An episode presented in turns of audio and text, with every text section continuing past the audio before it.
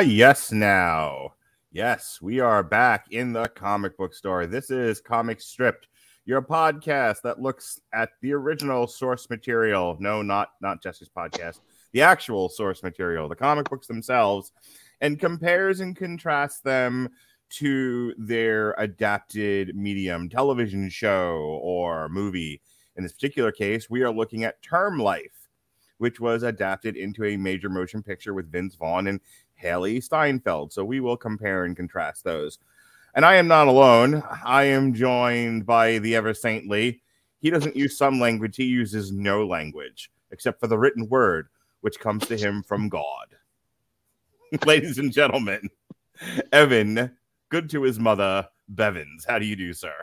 Well, after a uh, after an intro like that, I, I feel a lot of pressure now. no, there's no pressure here.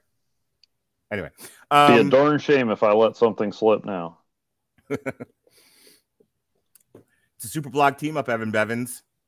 That's what's happening right now. The super blog team up, and we're celebrating what that. What's the anniversary here? I know we're, we're The- celebrating the anniversary of Image Comics. That's why we're doing this. It's the 30th anniversary of Image Comics when they uh, when uh, Rob Liefeld, Jim Lee, Todd McFarlane, Whilce Portacio, Jim Valentino, somebody This else, I'm sure. they- Oh, Erik Larsen. This They left Marvel in the dust. I was just, I was gonna say they they infamously dropped their pants and waddled out the door, middle fingers high in the air. Yeah, I, I don't think that's quite how it happened, but yeah, more or less. That's the story I heard, at least. Yeah, they said "See you later, Marvel," and they started putting out uh, some uh, strange and offbeat superheroes. But uh, that was only to uh, to get the ball rolling. And since then, Image has uh, put out a whole lot of comics uh, about superheroes, zombies, crime, aliens, all sorts of good stuff. So the most successful in terms of licensing, uh, adaptation, the most successful image character, Spawn. You think? Well, at, least until The Walking Dead came along. Oh, The Walking Dead was Image. Yeah, Okay, yeah, that tracks then. Um, gotcha. So first it was Spawn, and then it was The Walking Dead. Now The Walking Dead is the most successful image thing ever. Um, I, I don't have it up here. I can pull it up maybe while you chime in on this, but I feel like Image has been a major contributor to the adapted uh, to television and film uh, medium, like in terms of comic books. I know, you know, everyone looks at Marvel. It's like, oh my, especially if you're one of these fancy pants directors out there, you know, Roland Emmerichs and Martin Scorsese's of the world. There's like, oh my god, these Marvel movies. I, I feel like Image has them beat. Just no one has ever heard about or read any of these comic books, so they don't know that they're they're adapted into television and movies. yeah, yeah. I, I didn't know Term Life was a comic until you said, "Hey, how about this for the Super Blog team up?" I'm like, "Wait, really?" Um, yeah, and I mean, Image got stuff adapted pretty quick. I mean, you think about how long it took certain Marvel things to get to the the screen. Um, Mhm. I mean, I, I don't have the timeline right in front of me, but I mean, Image had co- had cartoons within a couple years. I mean, Spawn got a movie a heck of a lot faster. You know, I, I think Spawn beat Spider Man to the theater by a couple years and X Men. And So uh, they, have- go ahead. Sorry. they had they had a little bit longer publishing history. So I have in front of me right now a list of television series and films based on Image comic publications, just in television. From 98 to 99, there was The Crow Stairway to Heaven for one season. Then there Oh, was. Powers, which was two seasons. Wynonna Earp, which is four seasons and almost 50 episodes. Outcast, two seasons. Happy. so you and I on a podcast we did uh, a couple of weeks ago, I talked about how I've had to because I'm cutting back on my podcasting. I've had to cut. A, I've had to cut shows. There's shows I still wanted to do that never even made the schedule. Happy is one of them. I desperately wanted to review the Happy book, and then talk about. I think. I think the show has run for two seasons now. I was gonna do read the book. I Yeah. could not bring myself to watch the show. Fair enough. Deadly Class at one point was on the list. I was going to do that with Alexis. Uh, the Walking Dead, World Beyond, Jupiter's Legacy, which has been reviewed on this show and subsequently canceled. The Walking Dead, Fear of the Walking Dead, and then upcoming, actually, depending on when you're listening to this, is Paper Girls. And then they've got some stuff Ooh. in development. Sam and Twitch, American Jesus. We've got the American Jesus. Whoa. Bad Did, Religion. did you just skip over Witchblade? I haven't gotten to it yet. Oh, my bad. I, I I, thought we were going chronologically. Okay, I'm going in the order that it says here on the Wikipedia page. Ah, okay. Well, my Okay. mistake. So I'm still in the in development. Don't rush me, man. And and and first of all, when I sing and dance, I don't expect to be interrupted, sir. It's going to ask you. You ever listen to Bad Religion? Maybe. okay, I don't know how much into like punk rock you are, but um, anyway, I'm sure I've heard something. sure. Uh, Fear Agent and Astro City. Those are all in development. Yes, Witchblade was ran for two seasons. Uh, a whole bunch of Walking Dead again. There's a bunch of animated stuff. Uh, not the least of which was the Max, Savage Dragon, Spawn, Battle Pope, uh, Super Dinosaur, and then you know uh, Invincible, which is currently on Amazon. And then live action films. All right, get ready for this. So, so this is this is for all the money. It's for all the money. See ya. I'm buckling up in my seatbelt. The Crow, Tank Girl, Spawn, Mystery Men, Bulletproof Monk, Wanted, which was on my list by the way, Kick Ass, Captain Battle, The Scribbler, which good luck finding the movie, Term Life, Officer Down, I Kill Giants, Random Acts of Violence, which is actually currently sitting on my shelf, The Last Days of American Crime, which sucked, and The Old Guard, which also sucked. So maybe now Marvel probably has more stuff out there um, than not, but I, I, I think it's I think I've just proven beyond a shadow of a doubt how much Image has contributed to uh, the world of film and television adaptation. Yeah, well, and, and a lot of the image, even though there is sort of a shared image, you know, loosely shared superhero universe, the image stuff is, isn't as interrelated. Mhm. So, um, you know, you don't have a, as much uh, backstory to, to build. You can, you know, kind of hone in on on one particular story, and you know, a lot of times with a pretty stable creative team, and go from there. So, how big into Image were you back in the day? I mean, like you're you're a big comic book guy. I uh, yeah, obviously read a lot of Marvel, a lot of Howard the Duck, um, a lot of Squirrel Girl. So, where did Image rank for you? How much of the Image stuff were you reading at, at your height of it?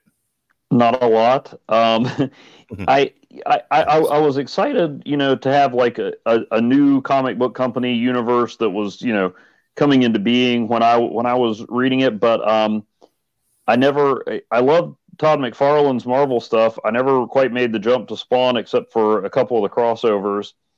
Um, now I did read. Uh, I did collect for a while the Max by your personal favorite artist Sam Kieth. Um, and uh, I, for some reason, developed an affinity for Bad Rock. Got the occasional Bad Rock uh, from Youngblood comic. Bought a lot of the crossovers, but just here, here and there. I didn't really get into it. Um, the one I missed the boat on until much later was Astro City, which is just beyond phenomenal. Okay. I, I I got tired of hearing about how great Astro City was. I'm like, yeah, whatever. You know, it's just another comic book. And then I finally read it, and I'm like, oh, you guys didn't talk it up enough. Okay. Um. So, but I mean, you know, and then I, I, did eventually, uh, you know, read the the Walking Dead. Um. You know, I've I've read read that. So, but but that's the thing, you know. I mean, you shouldn't have to read everything in Marvel and DC, but the interconnectedness of it, uh, for somebody like me, I, I, I like to follow as much as I can. Image, you could just, if something, you know, gets your attention, you can just jump in and read that one. Some of the superhero stuff crosses over, but, you know, it, it, it, it all pretty much stands on its own. So you can kind of take it or leave it, and they can do these, you know, standalone stories that I mean Marvel and DC could do, but Marvel and DC tend to fold everything into their universe. I mean, you know, even Watchmen is now part of the DC universe proper somehow. Mhm. Um, and uh, but so you know, image. I mean, the, the emphasis has always been on the the creators having control of of what they do, and they just kind of do what they want, but do it with a, a certain level of quality. I mean, you know, I, I- don't know the sales figures or anything, but in my mind, Image was always, you know, the next one. Like, I mean, Marvel and DC are still the big two, but then Image is right there. And, you know, Image does just e- any kind of genre that, uh, you know, that, that their creators are interested in and that they can find an audience for. They just, they tell the stories they, they want to tell. When I was reading comics in the mid to late 90s, um, more probably the early 90s, early to mid 90s, I should say, probably like 89, 90 to 94, 95. I remember all of my nerdy comic book friends, they talked about Image like it was the hotness. Image Comics was sort of the independent, like the indie, cool indie band of comics. You know, if you were a true cool comic collector, which sounds like an oxymoron, but stay with me. Um, if you were, you know, if you wanted to be a hep cat, you you read Image Comics, you know, and then you were cooler than Jesus. I'm going to tell you that I was always cooler than cooler than Jesus. I didn't even read Image Comics because it was too lame for me. um, but uh, honestly, I think by the time Image Comics really caught on, I just wasn't really interested in reading comics anymore. But I remember like b- people were big into Savage Dragon. I watched the Spawn series, the, the HBO uh, animated Spawn series on um, on HBO, but I never read the comic. I remember a lot of my comic book artist friends in high school and a little bit of college. They, I think, like Todd McFarlane just had this really weird influence on people because everyone was like copying his style. Um, everyone wanted to draw like Todd McFarlane, and I don't know why because I didn't think he was that good. But what would you say was the big attraction to Image Comics back in the day? Why were they cooler than Jesus? I, I, think a lot of it was, you know, the artists. the, the artist really dominated Mhm. back then. Um, I, I, I've always been more of a, more somebody who, who, who follows the writers, but I mean, yeah, Todd McFarlane, Jim Lee, Rob Liefeld, it, it, it was very distinctive. Mhm. um, and and you know it, a, a lot different from some of the the classic um, co- comic artists, and th- they were the guys who who drove all the all the traffic. And then you know y- you could tell even though they you know kind of rebelled against the Marvel business model. I mean the, these were guys who had been Marvel fans who who, who had worked for for Marvel, so it was kind of like you know a, a, a new new look at your your favorite types of uh, heroes or whatever and li- like i said the i remember i was reading uh, jim valentino one of the founders put out an, an image timeline and he talked about you know that that they didn't just want to do superheroes but that's kind of how they they got a, got a foothold. But that that was to me was part of the attraction was hey here's all these these awesome artists and they're they're making new superheroes and we can get in on the on the ground floor of this. Mhm. and then image just you know kind of became about you know t- telling the stories they, they wanted to tell or whatever. I mean it's all, all over the, the place what what the the genre is.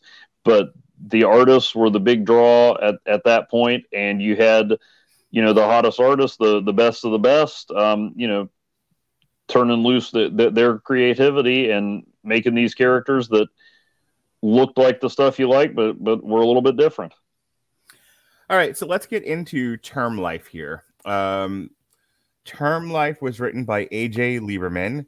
Uh, it was colored, inked, and penciled by Nick Thornborrow, lettered by Brandon DeStefano, and the editor on this is listed as Jade Dodge.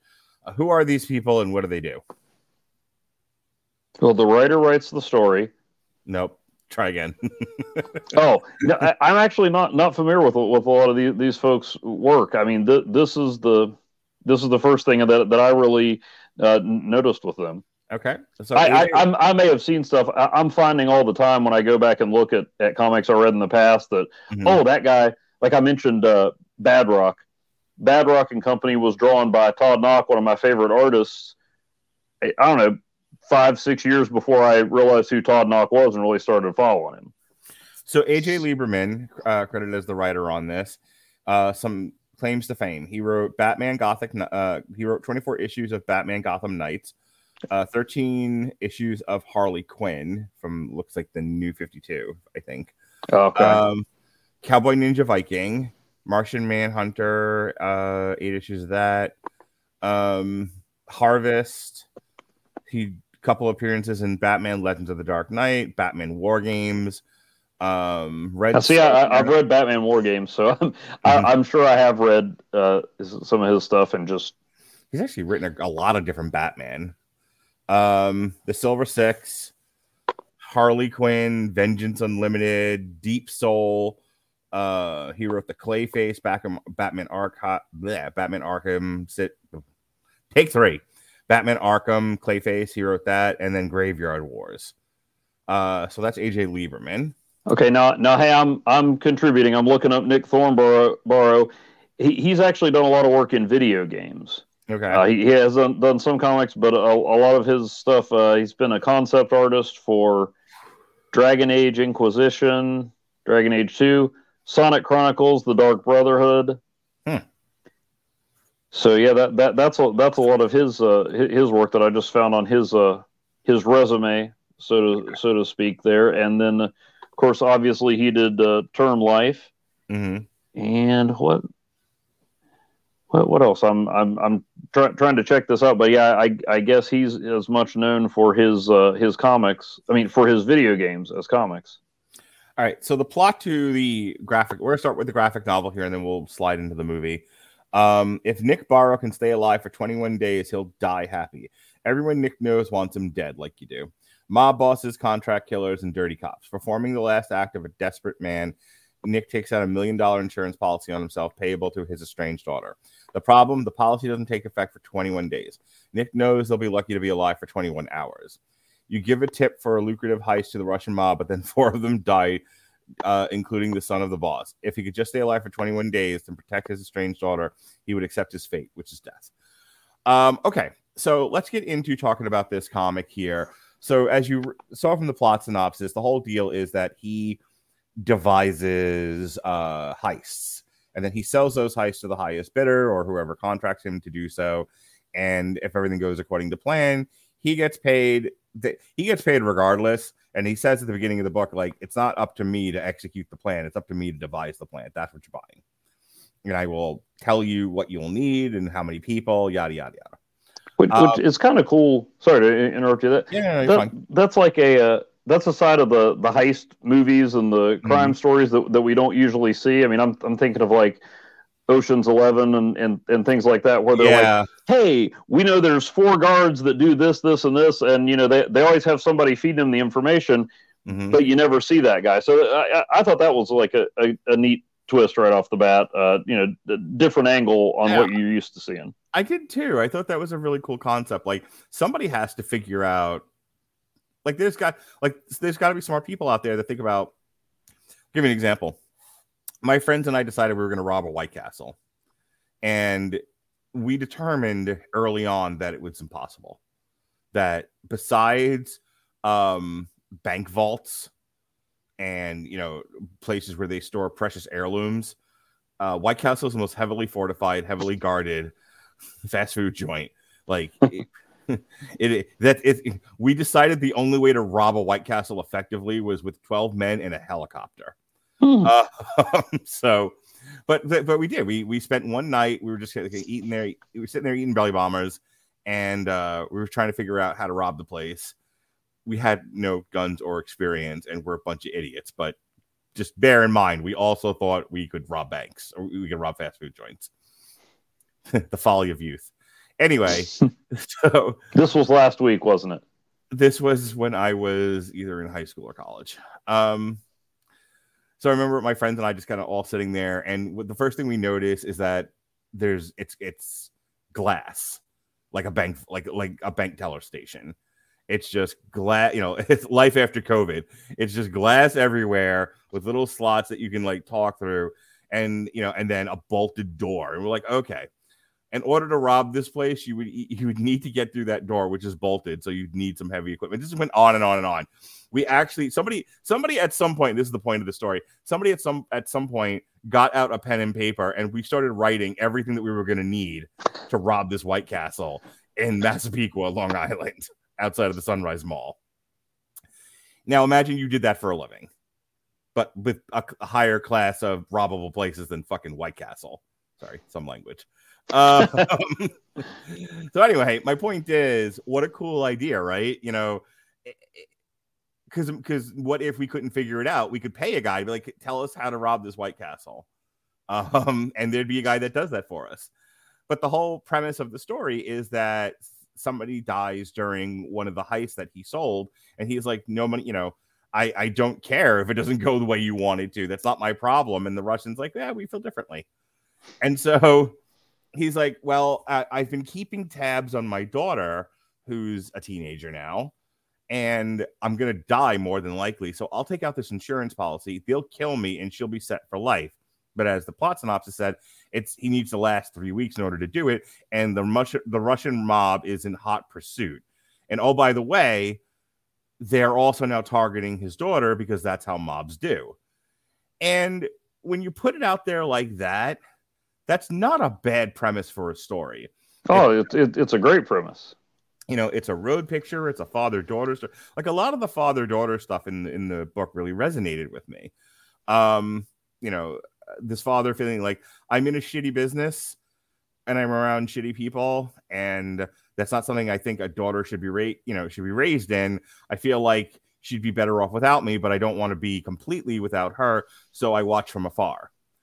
And the daughter's perspective is none of that is as bad as not having a dad. Okay. And I point. thought it, it, it was interesting. She, uh, uh, another reason she resents him is that you know her, her mom is is a drug addict, Yeah. and she she's going through all that. So it, it it's not just hey I don't have a dad. At one point she confronts him and says, "Hey, you left me with her." Yeah. You know, which which which I I, I thought you know real. I mean, I've seen a lot of movies and stories where it's like you know the parent is, is estranged and they're like oh you know that, that that's kind of you know pretty well well trod ground. So it, it, it was neat to to add that aspect of it in Mhm. too. Yeah, I I actually the book I feel like at times is a little convoluted.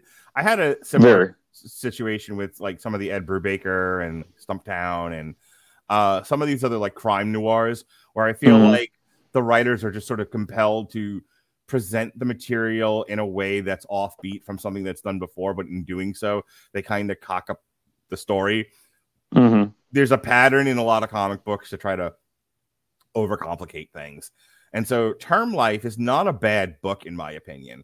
Like I said, there's some real meat on the bone in terms of the father-daughter dynamic and there's a lot of the book is spent on them hashing out their differences. But in addition to that, there's also a lot of stuff with like the goons chasing him, and the goons are not that interesting. And we spend a lot of time with them for no good reason. And, and the the the underlying scheme, not not the heist that, that Nick planned, but what really happened, what went wrong, I found very confusing in, in the Mhm. comic. And not to jump ahead, but the the movie helped me understand the heist Mhm. or the the subplot in in the comic a, a little better because I didn't I didn't understand why these cops, uh, the choir boys, Mhm. I didn't understand why they were setting money on fire at the beginning. Yeah, I there was definitely parts of term life that I was kind of like "Mm, skip, skip, skip. Like I, it was just like the the book is okay, um, especially if you're into crime stories. It's got a fun premise to it at least, but yeah, I don't think the execution sticks the landing. Yeah, and I mean, it, it, it does a lot of the uh, disjointed storytelling. I mean, I Mhm. I know it's been, gosh, what close to thirty years now. So I, I guess we don't have to call it Pulp Fiction style anymore. But that's you know what what what immediately came came Mhm. to mind was was it being out of order. I, I did think it, it it pulled it together a little better in in the fourth issue. Mm-hmm. Like some of the stuff I didn't understand came together, and you realize that there's there's maybe a wider stretch of, of Mhm. time that then then you like some things are happening way after uh what what we're watching that, that you thought were simultaneous like um you know the the the prosecutors that are trying to figure out how to how to bring these these cops down Mm-hmm. you know there, there's a thing where they keep having a ridiculous amount of chinese food ordered right. That I thought was I don't you know I'm like what did they just need to pad out some panels? Why are we focusing on the Chinese food? And that actually becomes part of the big reveal. Yeah. um, that that it happened. So some of that stuff you were watching early that you thought was just kind of for exposition on the Mhm. the cops is actually part of the the big reveal and, and twist. So but, but yeah it, it was kind of hard to follow. I, I I thought it it came together a little better toward the end. Mm.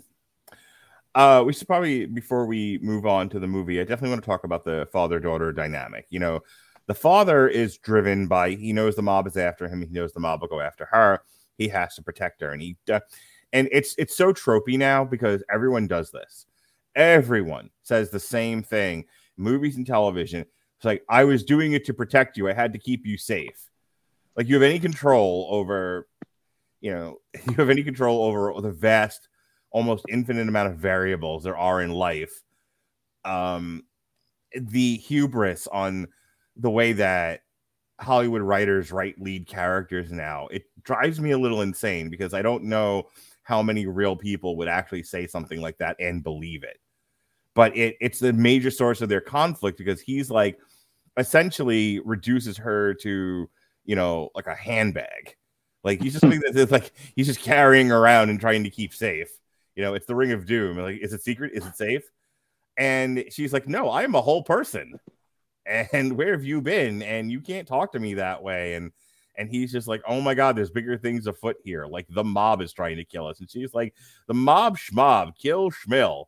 You, you know, you you need to talk nice to me. And it's like, I, I don't want to sound like I'm calling her twatty, but there, there's some interesting stuff with the daughter vis-a-vis the treatment of her by our lead character here. Yeah, um, and yeah, yeah, you, you're you're right. The uh, the idea of the you know estranged parent coming back in to to save the day is is very tropey, and like we were talking about the the disjointed, you know, crime story is Mhm. is pretty tropey. But where I think the, this work was, it, it kind of c- combined the two into something that maybe maybe wasn't totally new, but it had had had some kind of fresh and, and, interesting moments. Um, I, I, I really liked a lot of the, the father daughter stuff, although I, the one that almost took me out of it is where I think it's established that she's 13 and he's like, he's like, well, that guy you slept with, he, he wasn't good enough for you. And I'm like, really? You're, you're worried that the guy she slept with when she was 13 is kind of a jerk? I, I, I I, do I do wonder just because I deal with a lot of like parents in certain situations being having been a social worker for n- nigh on 20 some odd years. And I do wonder like how much people think they can actually control about other people. They there's certainly that belief out there. Husbands think they can control wives. Wives think they can control humans uh, uh, fathers or husbands um parents think they can control their children that's like to an extent, maybe, but you know, ultimately, if somebody wants to go and do something and they're not to, you know, and either it's a lack of consequential thinking or it's something else, it you really have so very little control over what people do. But but people in the in Hollywood and people who write comic books would have you believe that if someone just like I'm trying to protect you, like somehow that works. And like that's effective and anyone would care you know? And, and that, that's why like it's not that i didn't like term life. I liked it just fine. Always people are very concerned about what it is i like or don't like you know despite my criticisms. I was entertained by the book it's not the world's greatest comic i've ever seen but not every you know as chris sheehan says not everything has to be either a one or a 10 there could be some fives in there. This is a solid five. It's okay. Um I just my last thing, and then I'll, I'll concede the floor to you, and we can wrap this up and move on to the to the book, going to the movie. Later on in the like, initially they have the, the father and the daughter have such a contentious relationship, and it was a little hard to read at times because it, again she comes across a bit twatty, but he's not much better. He you know he's given lines and behaviors that seem so uh forced and so like cookie cutter. Like um you know I, I i think the thing that going back to what made image special was it was creator driven as opposed to marvel and dc which was editorial driven if i remember correctly correct me. Yeah. Okay. Um you know it's like i'm gonna do this comic i'm gonna do it my way and i'm not gonna have notes from the editor and so clearly term life was somebody's passion project somebody thought this was a good idea so i, I don't want to be like it was note laden and you know it, it comes you know and say that it comes across as inauthentic i think it was very authentic i'm just kind of questioning the level of not competency, but the, the level of talent involved in this book. It's there was a conversation that took place in our group chat for all of us American whammy people. And um, because we're no longer the Rattlevision Broadcasting Network, be clear about that. Um, Hey, don't press your luck, man. Whammy. Okay, never mind. Go ahead. no, You were saying.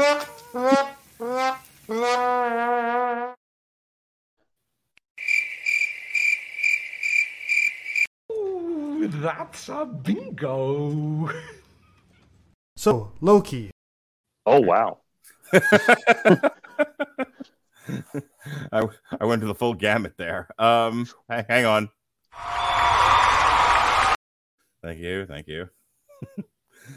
um, I there was a there was a conversation that took place in our group chat the other day about uh, there's a lot of professional writers in in the arts right now, whether it be Hollywood or in comic books, and I don't know how many of them are super talented or invested in what they're doing. I think it's a lot of gig for hire writers and they're doing the best job they can, but they don't have a level of insight as maybe a fan does. And so things come across as inauthentic or flat or empty. And Term Life is one of those books where it's fine. I'm probably being a little overcritical, but on the other hand, I don't feel like the people involved in this were particularly, you know, golden age of comics or silver age of comics talented. But uh, I'll give you the last word here. Yeah, it, I mean, it's it's a great concept, and they they put together two pretty familiar stories. You know, Mhm. a strange parent, you know, coming of age child, uh, out of order heist caper, and it doesn't it doesn't feel like it it it becomes much more than that. You know, Yeah, it, it's like you, really- you, it co- it might coalesce, but it doesn't really like ascend in any way. yeah, it's, it's just like you're like, okay, it's a coming of age, estranged parent story, and with a, a crime, a dark crime caper, and that's it. It, doesn't really become more than the, the, the sum of its parts, I, I guess. I mean, you know, like uh, as far as the the cliche stuff, um, like the the scene where he's telling her to clean up the bathroom. You know, I mean, it almost felt like that was a oh ha ha exasperated father, but you know he he hasn't earned the right to be an exasperated father, Yeah. um, Like, which I, I, not- think was was part of the point. But In his defense, though, if you're being chased by the mob, you you do wish people would get the point faster. True, Yeah. true, true. Now I, I did like it. Did have some some uh, good dialogue, like uh, where she's asking him all these questions about how he uh, about about why, why he, he's in this trouble. Like what one thing I thought was interesting um, is maybe a little more su- subtle than some of it. Is she says, you know, she saw him kill two people when the mob comes comes together, and she goes. You know, ha- have you ever killed anybody else? He's like, no, those were the first two guys that I killed. Well, in the first issue, we see him kill like two or three people just getting away. So it's you know him kind of and I, I think I think he did it more to shield her and protect her than he did to save face or whatever. So that, that Yeah. was kind of a neat moment. And then uh, as she's quizzing him on it, she's like, "Well, did you steal all their coke? What happened?" And he goes, "Yes, I picked up the wrong bag at the airport. Now they want me dead. This is actually a Jerry Bruckheimer film." yeah, it is almost like self-effacing or critical of the genre, which, Yeah. I, which I did like. You know, for the same reason I like the Scream movies, some of them. Uh, but then you know when when it comes together in in the fourth issue, I I, I thought it, it really did improve. You know, like where um you have the the misdirection where the the dead cop's wife is meeting with the guy from internal affairs. Mhm. And then it turns out it's Nick who was there an hour beforehand. It, it, it does pull off so, some of those reveals pretty well, and it uh, it kept the uh, the life insurance concept uh, Mhm. going to the end, which was probably a good segue for for the movie. Yeah. All right. So let's talk about that. So the movie Term Life, 2016 American action drama film based on the graphic novel of the same name. It was directed by Peter Billingsley from a screenplay by AJ Lieberman. So the writer of the comic wrote the screenplay for this, which tell which we were, you know, we talked a, a week or so ago about, you know, remaking uh, or adapting from the novel Firestarter, and we had a long conversation about the art of adaptation and how it's not you can't just storyboard every page. You have to things you know have to be cut so I do find it fascinating that AJ Lieberman wrote the screenplay because I'm wondering what babies he decided to leave on the cutting room floor. You know what he decided to do as far as an adaptation, which we will talk about momentarily. But Peter Bill- Billingsley, some of the last things he did, um, he was looks like he was an actor in. He was Ralphie in A Christmas Story, Yeah, I'm trying to see. Um, and he was the guy that Jeff Bridges yelled at in Iron Man. Yep, he was on Who's the Boss as an actor. He's it looks like he's done a lot of acting. So I'm curious to see like what. Okay, so yeah, he was the director on Term Life. He was the director on Couples Retreat. That's what I. That's what I was trying to figure out. Like what other stuff he directed. So it looks Yeah, like so he's he, he's buddies with Jon Favreau, who's buddies with Vince Vaughn, and Favreau shows up in this. So he was an actor for a good long time, and then he got into producing. He was a co-producer on Elf. He was a co-producer on Zathura, a space adventure, an executive producer on The Breakup, uh, co-producer on Wild West Comedy Show, executive producer on Iron Man. So okay, so this is a guy who hasn't directed a lot of features. Big shock, but he's a, but he knows people in Hollywood and he knows where to get the money, and that's where he's valuable. He's valuable as a producer he's somebody that can make the moisture happen and get projects from what get- not a phrase with which I'm familiar. I, I steal a lot from family guy um mm, that will make the moisture so uh yeah he's so he's somebody who can get the money together and he can get these projects from concept to to finished product looks like with fair fair ease but i don't think he has a lot tremendous a ton of like creative talent um, this was a similar argument that got made with uh, the, the broad that runs Lucasfilm that everyone hates. Oh gosh, um, I'll look it up in a second. But uh, Kathleen Kennedy, there, there it is. You know, Pete, Kathleen Kennedy was a producer who worked for Lucas Lucasfilm, and she was good at what she did. But the minute she had to be kind of heading up a creative role, you know, you may or may not know this enough, but Star Wars fell off a goddamn cliff, and they now can't move toys, and it's a very sad place to work. You know, um, so I liked The Last Jedi. Anyway, So did I. Actually had that conversation with somebody the other day. I'm like, you know, like, oh, tell me about your your Star Wars. He was like, oh my god, Rise of Skywalker was great. Last Jedi sucked. I'm like, please get away from my desk. uh, all right, so it's a little bit of preamble there. Um, the film stars Vince Vaughn, who also produced the film. Hailee Steinfeld, Jonathan Banks, Mike Epps, Jordi Mollà, Shea Whigham, William Levy, Taraji P. Henderson, Henson, who why she got a name credit in this for the one scene she's in is beyond me. Uh, Annabeth Gish and Terrence Howard. Uh, it was released April 29th, in 2016, limited release, and then it was on video do- demand, video on demand from Focus World. And it's, I think this currently holds a zero Rotten Tomato score. What do you think about that? I get it. Okay, well said. It it it does not live up to the promise of its premise. Nick plans and sells heist to the highest bidder, but is forced to take his daughter Kate, who he hasn't had a relationship with her whole life, on the lam when a job goes bad. Kate has to fend for herself because her mother, Lucy, is an alcoholic. Kate gives her father a hard time because his criminal activity has now disrupted her life. Nick is trying to connect the dots and hunt down the do- and who double crossed him. With the aid of an elderly man, Harper, he gets inside this, the inside scoop and comes to the conclusion that it was an undercover officer, Captain Keenan, who is out to kill Nick. Yes, the cops are always corrupt. Don't you understand, Evan Bevins of the Screaming Boy podcast? Um, in the, Terrence Howard wasn't. Terrence Howard was all right. yes, he was. Hey, you- I don't know how much MMA you follow, but did you notice Cain Velasquez was in this? I did notice Cain Velasquez was in this. I do not follow MMA Okay, but you know who Cain Velasquez? except for Street Fighter 2. Does that count? No. So Okay. you so you know Cain Velasquez from what? His appearance in the WWE, or just because you've like heard his name before? Didn't he get arrested a while back? He just got arrested for shooting a pedophile. Yeah. So yeah, that's probably it. And uh, passing references on Sports Center. Sure, that's a, that's more of what I was getting at. In the meantime, Nick and Kate bond, and she has asked how he does his heist. Learn how to get out before you get in. Evaluate the security of a location, whether you have CCTV or the owner is the one that responds, and always make sure to have a workable exit plan. Kate If only you had seen this before that fateful night at White Castle. Exactly. Kate was initially irritated that her father known knows so much about her and has taken pictures of her throughout her life and has kept it in a box. But all there's a man in a box. Enjoys the birthday gifts he send he gets for her. Uh, taking her to the carnival and teaching her how to shoot. Keenan now needs to clean up his corrupt team, who is ratting him out to the internal affairs and kills Detective Maddie and a hooker.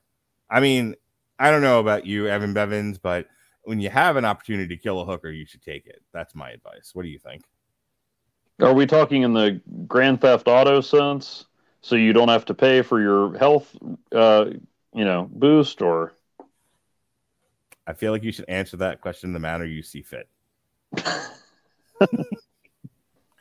Anywho, um, hunted by mob bosses, contract killers, and dirty cops, he takes out a life insurance policy on himself to leave something for her. Nick educates Kate on how to separate and survive. In the meantime, Nick gets arrested by the local sheriff.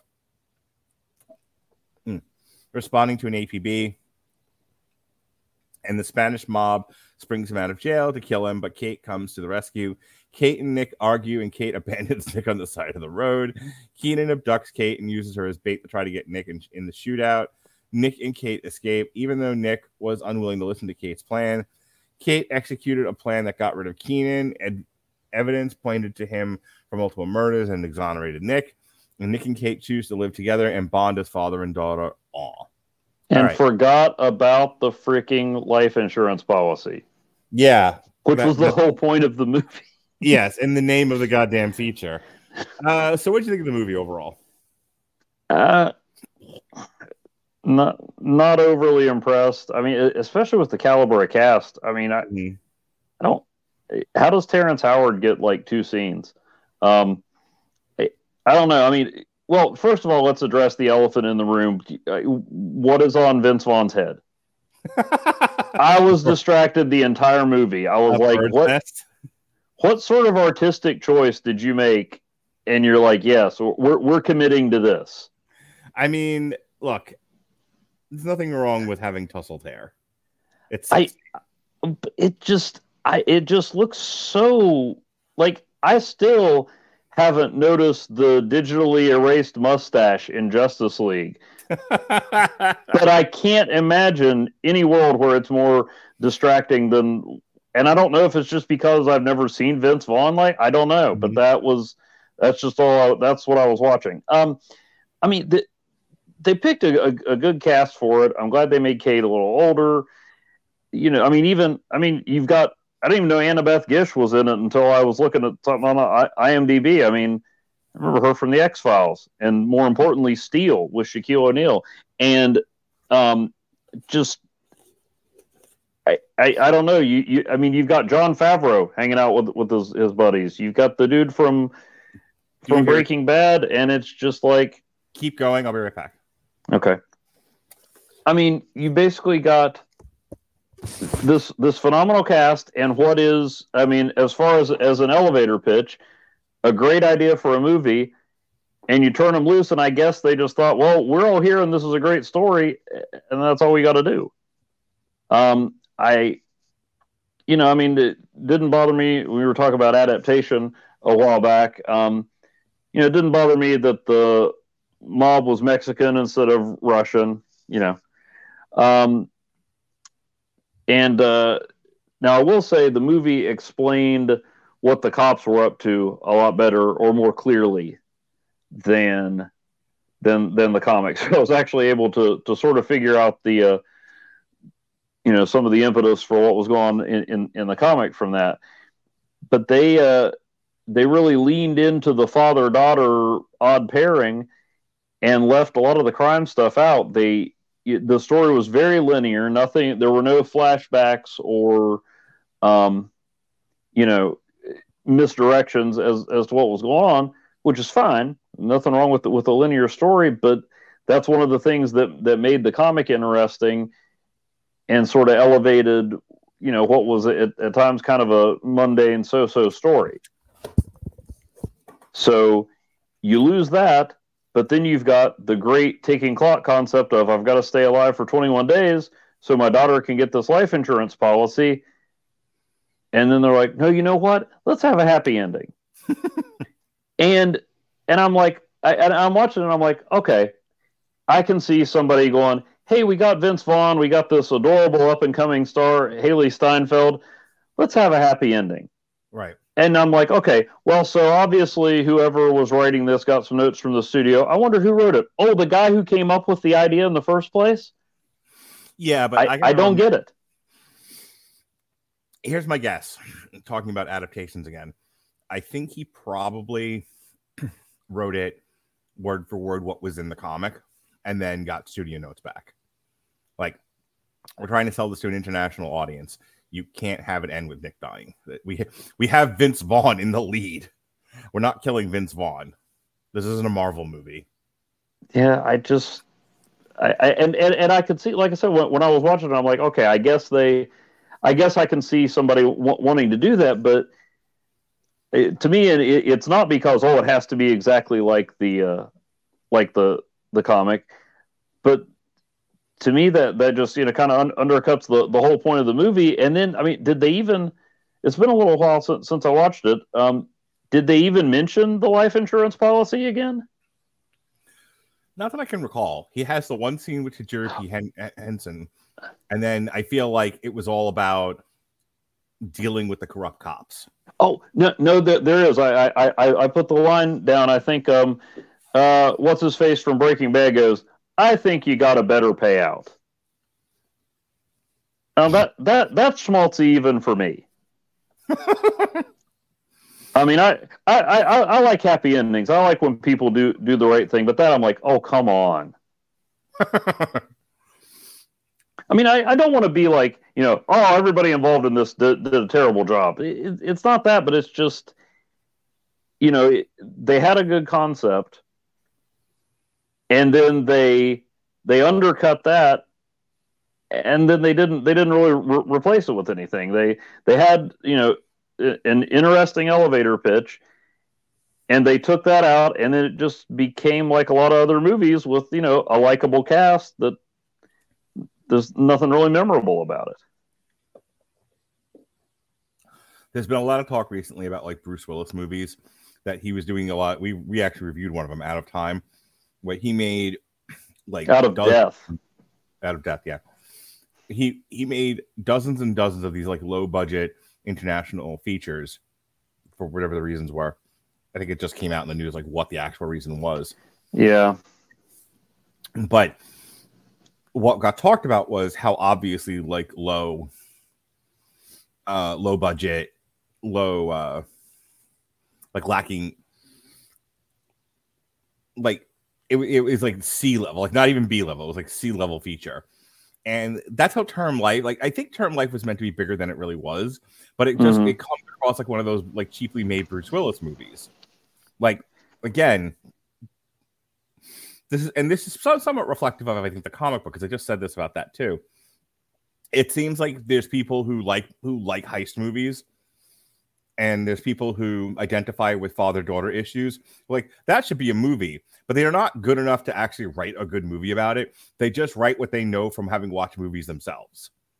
So like Term Life feels almost like it's imitating one of those movies, like a better movie. It it feels feels a little shallow. You're, you're you're not wrong, and I mean I, I don't you know I, I, I like I like me some simple straight straightforward movies. I mean I'm not I'm not opposed to something that that challenges me and that is creative, but you know I mean just like give me give me a fun and interesting movie, and this had you know a, a few moments, but nothing that re- that really elevated elevated it uh, beyond the initial concept and then not sound like a broken record, but they they tossed the concept. I mean, that's the the Bruce Willis movies that, that we were talking about. Mhm. The thing that got me to watch a couple of them was okay. Well, it it's got a good concept, you know, and and they. I mean, e- even out of death wasn't great, but it it, it had some building blocks there, and Yeah. uh, this did too. But it just they, they didn't really do anything with it. I think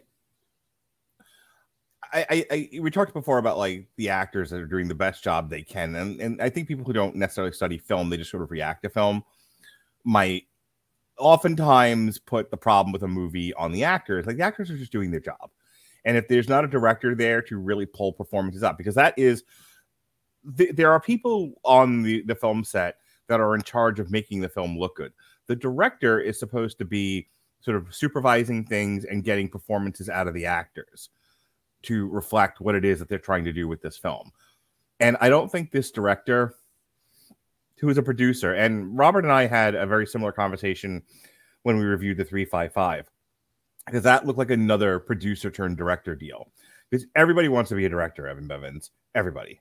You, me, Alexis Hejna, Robert Winfree, my son, Jonas, everybody wants to be a director, no matter what else they've done in their life, whether or not they have any talent for it. But the art of direction comes from the ability to know what it is you need from the actors and the ability to draw it out of them. And I don't think he knew how to do that. I think he just knew how to get a film made and he's been on enough film sets that he thinks he knows how to direct. But you know, but saying to your director of photography, give me this kind of a shot here, and then sort of resting on your laurels, going, well, we have Vince Vaughn. He's a good actor. I don't need to tell him really how to do his job. And Hailee Steinfeld, she's you know, an up and coming actress. She's cute as a button. She'll be fine. She'll be the plucky. She'll be the plucky girl sidekick, and it'll be great. And we have all these other characters, and everyone can do their job, and he can just sort of figure out how to make it all look good. And that's sort of a dereliction of your duties as the director because Vince Vaughn, yes, is a fine actor, still needs to be directed. If you just let Vince Vaughn do Vince Vaughn, it comes across like his character in this movie where he doesn't sound believable, he doesn't sound authentic, he just sounds like Vince Vaughn doing dialogue. And then with in, weird hair. And then he's yeah, and then he's in some like shitty gunfights and shitty fist fights throughout the movie. And poor Hailee Steinfeld is really struggling with this movie. Like she's supposed to be playing this like earnest girl who's estranged from her father, and there's you know a lot of anger and frustration there. It's all the stuff that we talked about before and I don't. I don't know how much better of a performance you could give if she had had like a competent director. So I, I feel like I watched Term Life a couple of weeks ago in preparation for this. And I remember thinking at the time how it's kind of a nothing movie. you know, it's professionally done and it looks okay but I don't think beyond that there was a whole lot of like, care and effort put into it. I think there was almost it almost feels like this mentality of we have all of these great actors and we have stuff that people like. People will just go see this without ever without giving it any kind of thought beyond that. Yeah it it just it, it just kind of feels like it sits there. I mean the the most memorable thing about it to me is oh hey so and so was in it. Yeah. Not not what they did just the fact that they were in it. Um, yeah, it, it it it's got a lot of pieces, but they they didn't really come together in in anything very memorable.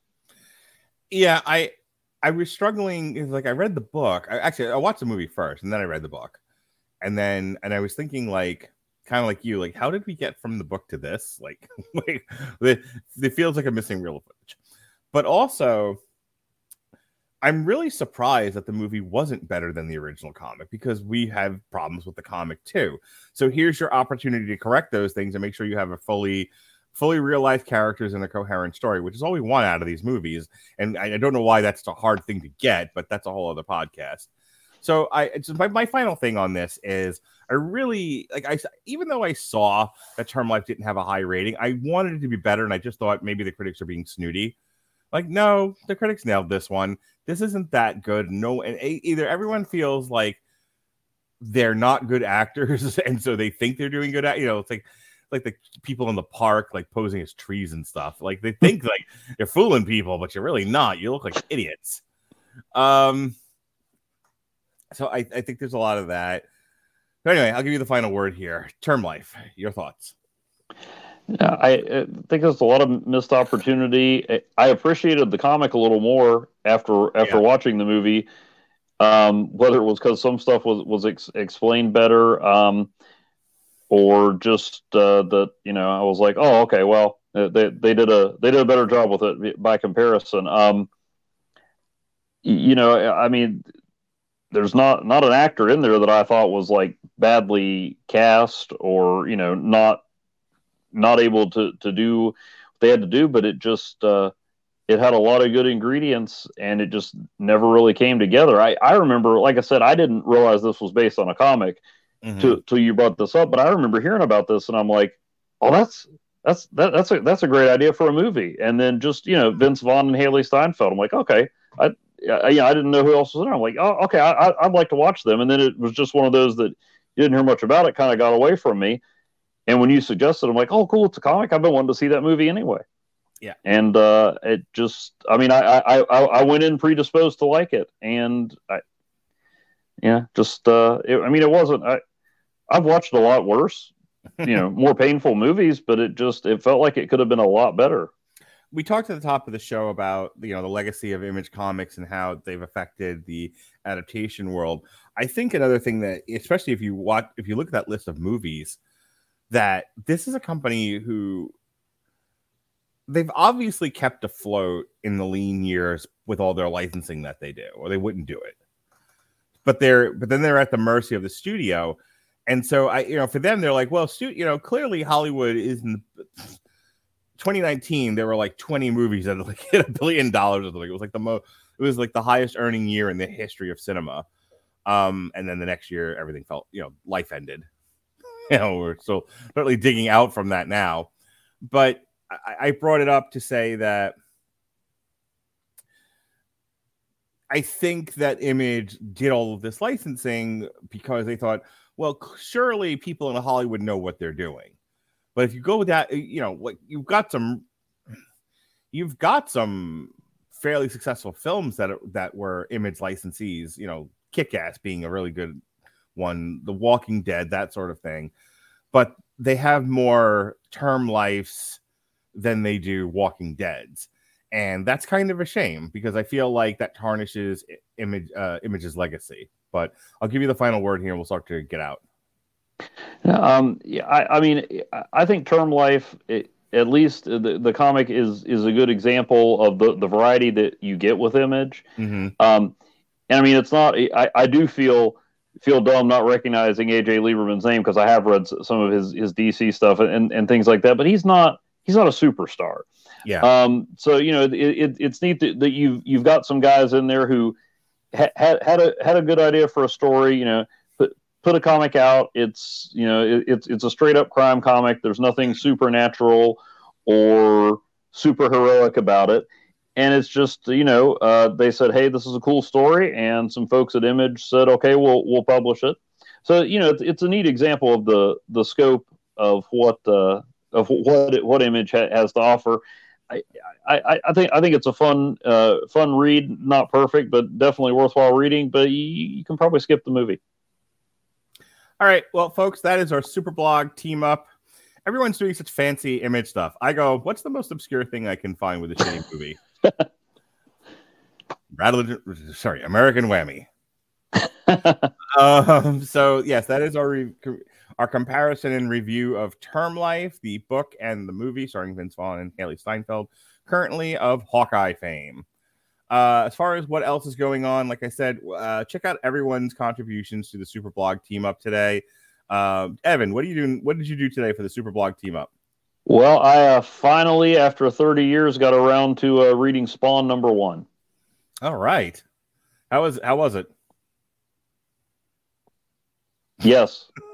um, oh, we'll- we'll, peek behind the curtain. We're recording this a little in advance, so uh, I'm still working on that. Why? Why did you? Oh, sorry, sorry. Just say it was good Oh, next time. I'm sorry.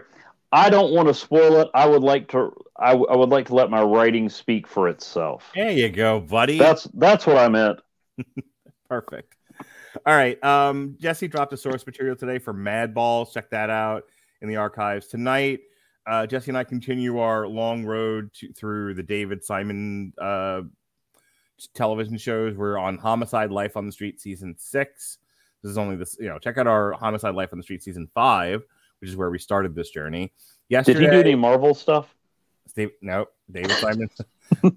no, sir. Um, David Simon. Uh, blah, blah, blah. Okay, yesterday we reviewed the new Firestarter. That's day and date on Peacock. The day before that, uh, myself and David Wright did it on trial for Downton Abbey.